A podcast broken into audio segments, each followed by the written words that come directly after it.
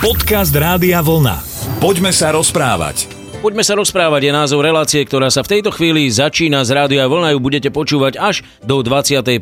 hodiny. No a keďže je posledný útorok mesiaci, ten bude dnes venovaný vám všetkým, ktorí ste e, v úvodzovkách zablúdili na stránku www.radiovlna.sk cez relácie ste si našli práve náš program a formulárom ste nám dali vedieť, čo vás v živote teší alebo naopak trošku trápi a chceli by ste sa s tým všetkým podeliť aj s ostatnými poslucháčmi. Aj dnes sú tu pre vás Slavo Jurko a Jan Suchaň. Príjemný večer prajem.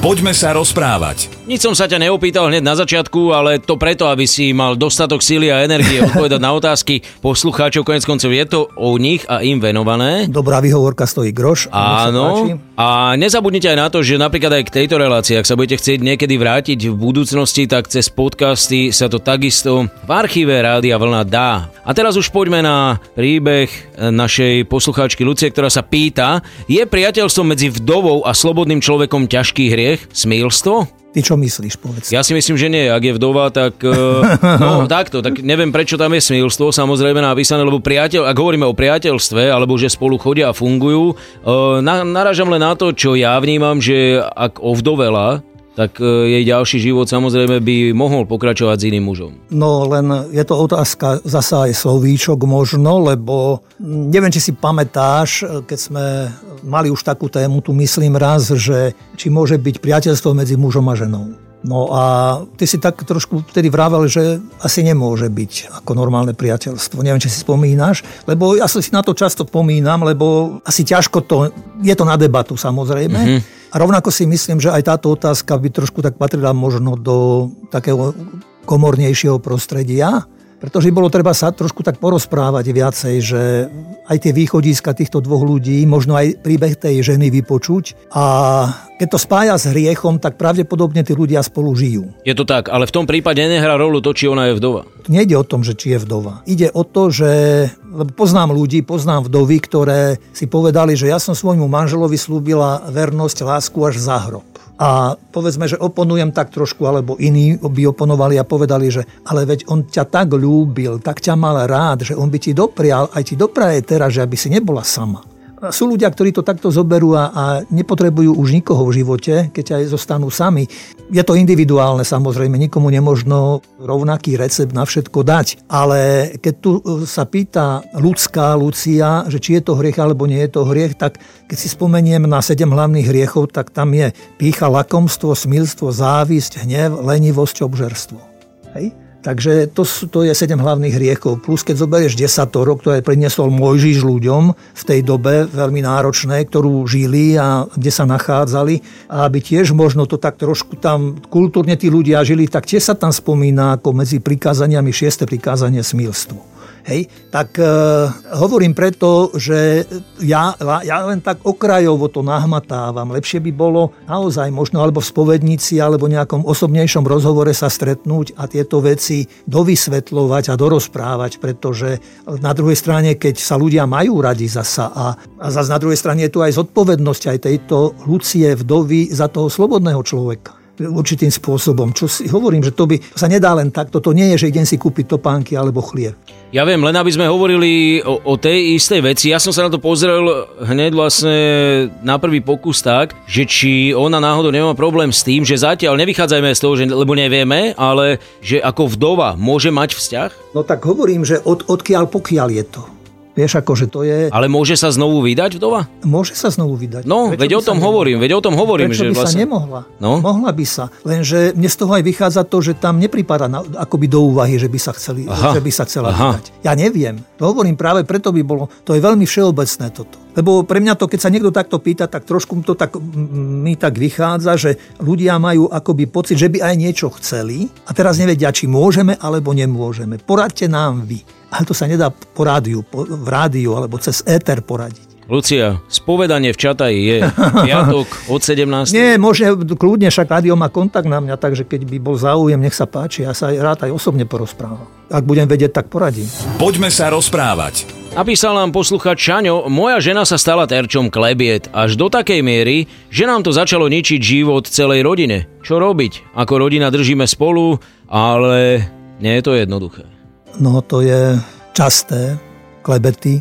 to niektorí ľudia z toho žijú, niektorí sú nešťastní, keď sa nič nedeje u susedov alebo niekde inde, hej, že sa nudia, nemajú o čom tiež asi trošku tak akoby tej odvahe trácali nejakú pôdu pod nohami. V prvom rade je dôležité to, čo si oni prinesú a z čoho oni žijú a čo si navzájom odovzdávajú, pretože ako sa hovorí, že človek nemôže ulahodiť všetkým ľuďom a ani by nebolo dobré žiť preto spolu dobre a pekne, aby sme niekomu ulahodili, aby tie klebety a klebetnice, aby mali nejakú živnú pôdu alebo čo a mali z čoho vychádzať pretože niekedy je to naozaj tak, že stretnú sa dvaja ľudia, nechcem povedať, že dve ženy, môžu to byť aj dvaja chlapi, že čo nové, a keď povie, že nič nové, no tak to je naozaj o čom to je, keď akože, hej, že nemáš o čom rozvíjať ďalej rozhovor a keď e, nič nové, tak potom sa už hľadajú nejaké zámienky alebo nejaké pletky alebo nejaké klebetky a, a už sa potom rozvádza a pridáva tak. Takže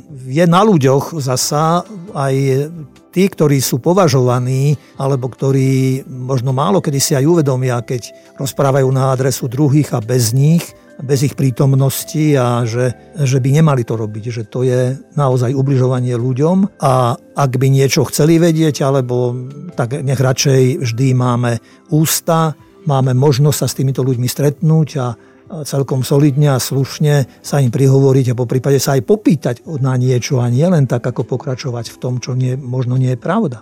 A nie je najjednoduchšie, no aj keď no, nevieme, aký level to už dosiahlo, ale často to ľudia možno riešia aj tým, že sa odsťahujú. Predovšetkým, ak je to problém dediny, tak odídeš do mesta, Lenže nie každý to môže urobiť zasa, vieš, nie každý má mhm. také podmienky. Alebo samozrejme, niekedy je dobré aj ujsť pred tým, ale, ale hovorím, že len v, v sebe vzbudzovať tú odvahu a silu, že z pleca na plece to zobrať, by som povedal. Tejto rodine, ktorá je, sa stala objektom práve rečí a klebiet. Je to ťažký hriech, keď klebetami niekomu takto ubližuješ? Vieš to je zasa, kto odváži, kto odváži hriech, vieš, ako ho odvážiš. Len tí dotyční, ktorých sa to týka, by to, by to mohli. Olutovať. No, aj si uvedomiť, že nemal by som to robiť.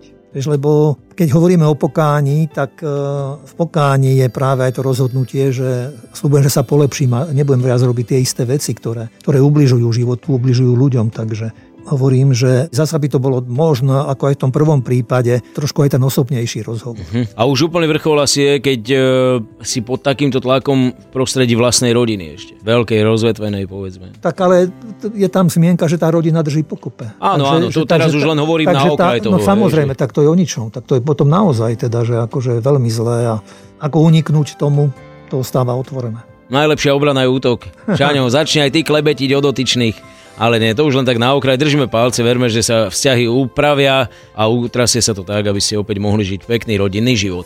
Poďme sa rozprávať. V našej korešpondencii sa objavil odkaz aj od Terezy, ktorá by sa chcela opýtať a chcela by vedieť, či jej my dvaja možno dokážeme poradiť ako na ponorku. Má tým na mysli, že je stále doma s partnerom spolu, doma asi ako väčšina z nás samozrejme. Ponorka to je taký ľudový názov vzájomných vzťahov, aj nevzťahov, napätia medzi ľuďmi niekedy možno aj na pracovisku, niekedy aj medzi kamarátmi, priateľmi, manželmi. A často som myslieval, keď boli tie dni také, keď e, ľudia nemohli vychádzať von, alebo len málo, a ktorí bývajú v bytovkách a čo ja viem, na malej ploche, že tiež neviem, či by, ako by som to zvládal, že tam asi treba veľkú dávku aj trpezlivosti. Je možné možno v takých chvíľach, e, keď si lezú tí ľudia na nervy, tak spomenúť možno aj na časy, kedy spolu začínali, že ako vtedy, ako každú chvíľu, niekedy až navyše chceli byť spolu a nemohli povinnosti, zamestnanie, starosti iné, že ich odlučovali od seba, že teraz im je toho dopriaté veľmi veľa a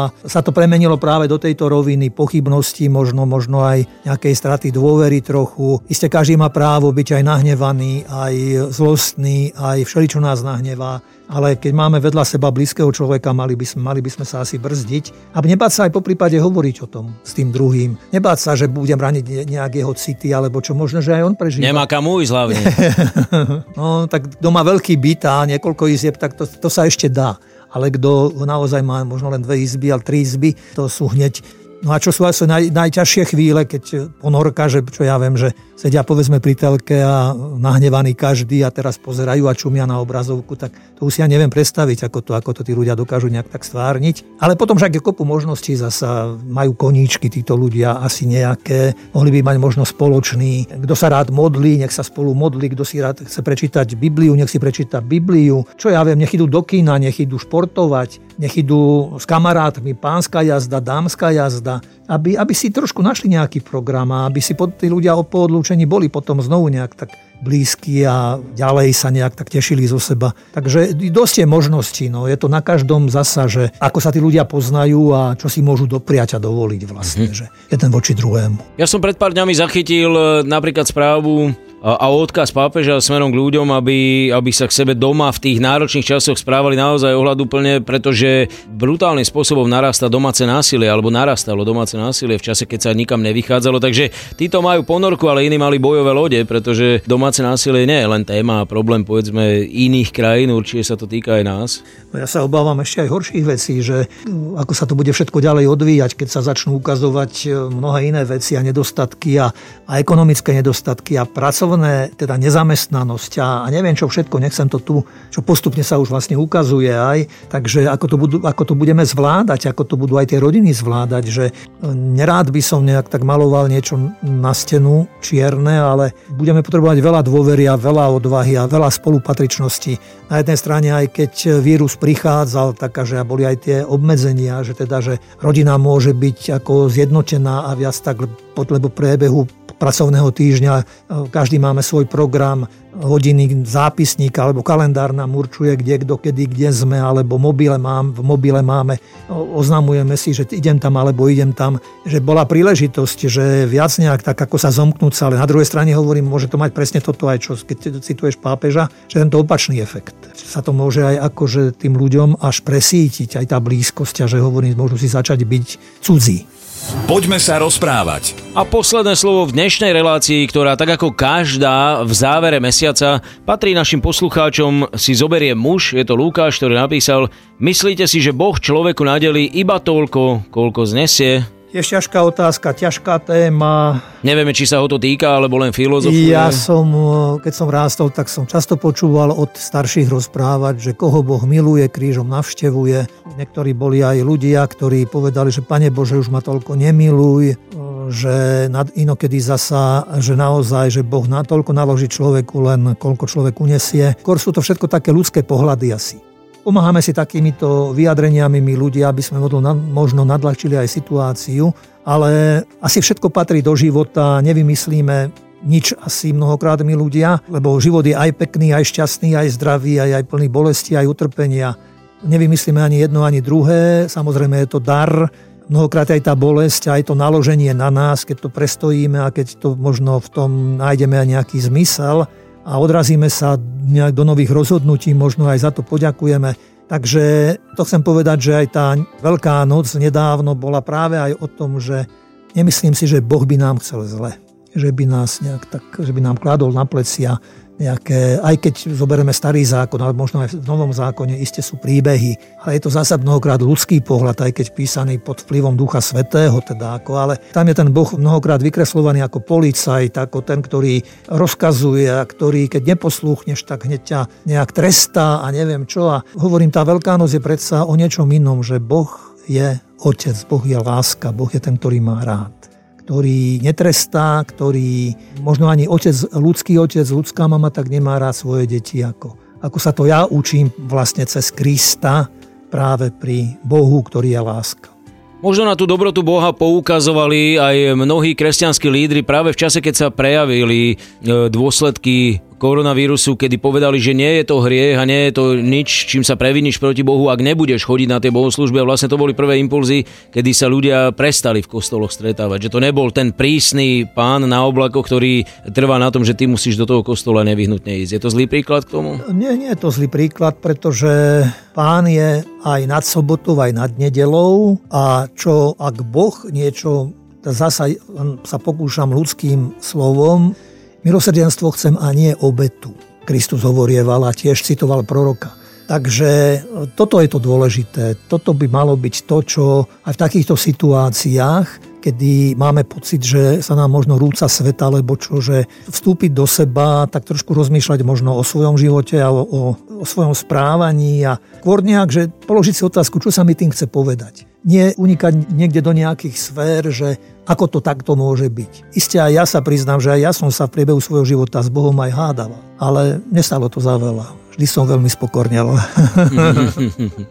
a v pokornej a pokojnej nálade sa s vami pre dnešok rozlúčime, aby sme my už s veľkou radosťou očakávali to, čo príde zase na budúci týždeň. Verím, že nám zachováte pr- svoju priazeň a pokojne, ak aj vy chcete vložiť niečo v budúcnosti práve do tohto programu zo svojho života, môžete to urobiť bez ohľadu na to, že najbližšie opäť budeme o poslucháckých podnetoch hovoriť zase takto o mesiac. www.radiovolna.sk Dnes vám ďakujeme, ako vravím, za pozornosť, želáme veľmi pekný zvyšok tohto večera. Aj ja pozdravujem a prajem pekný večer. Neboj sa, nezabudol by som ti dať slovo. To boli ústa Jana Sucháňa, ktoré vám ten večer zaželali a pripája sa Slavo Jurko. Ďakujem, dobrý večer. Rádio Vlna. Hity overené časom.